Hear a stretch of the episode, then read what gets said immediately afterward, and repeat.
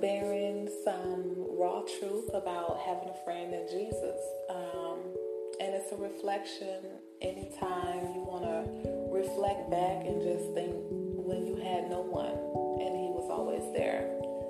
And this comes from John 15 15. And it says, I no longer call you servants because a servant does not know his master's business. Instead, I have called you friends.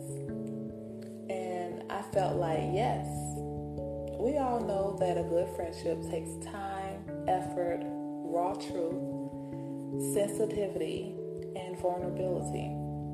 But to have a healthy friendship, it would not be one sided. And that's like, how would you feel if your best friend only came around when they needed something or they needed to borrow something or ask you something when they was only in need? well, that's how Christ feels about us because he would like to be our friend because he's a real one with supernatural love for us. But if we only went to him in a time of need and desperation or to beg for better, we might not be sending the correct message. And our interests are perceived as getting, like getting something from him rather than loving, which is what we should be focused on how to love, how to give love, how to show love, and what is love.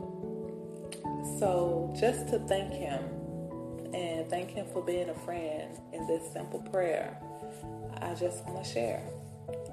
And I just want to say, Lord, I thank you for being a friend when all else have failed me. I thank you for leading me even on a path I could not see. I thank you for the help that you continue to give me and the mind to give me to build our relationship so that when human friends fail me, I know that your supernatural love will always lift me. Help me to rely on you only when I feel like I have no one. Help me to always have an elevated mind and a pure heart in all I do for anyone.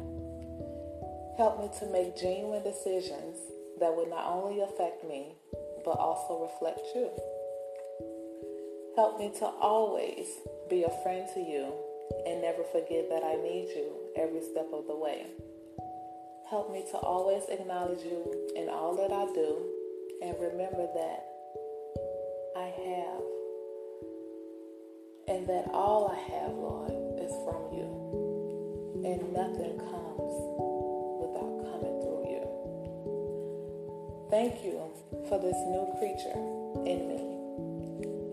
I'm on a new journey with great intentions and a humble heart and a godly plan from you and it's all because of you. Thank you, Lord, for being a friend and just trusting me for your purpose. And in Jesus' name, don't turn me loose, Lord. Amen. And I just want you all to enjoy life itself and just remember Jesus said, You have a friend in me when you have no one else.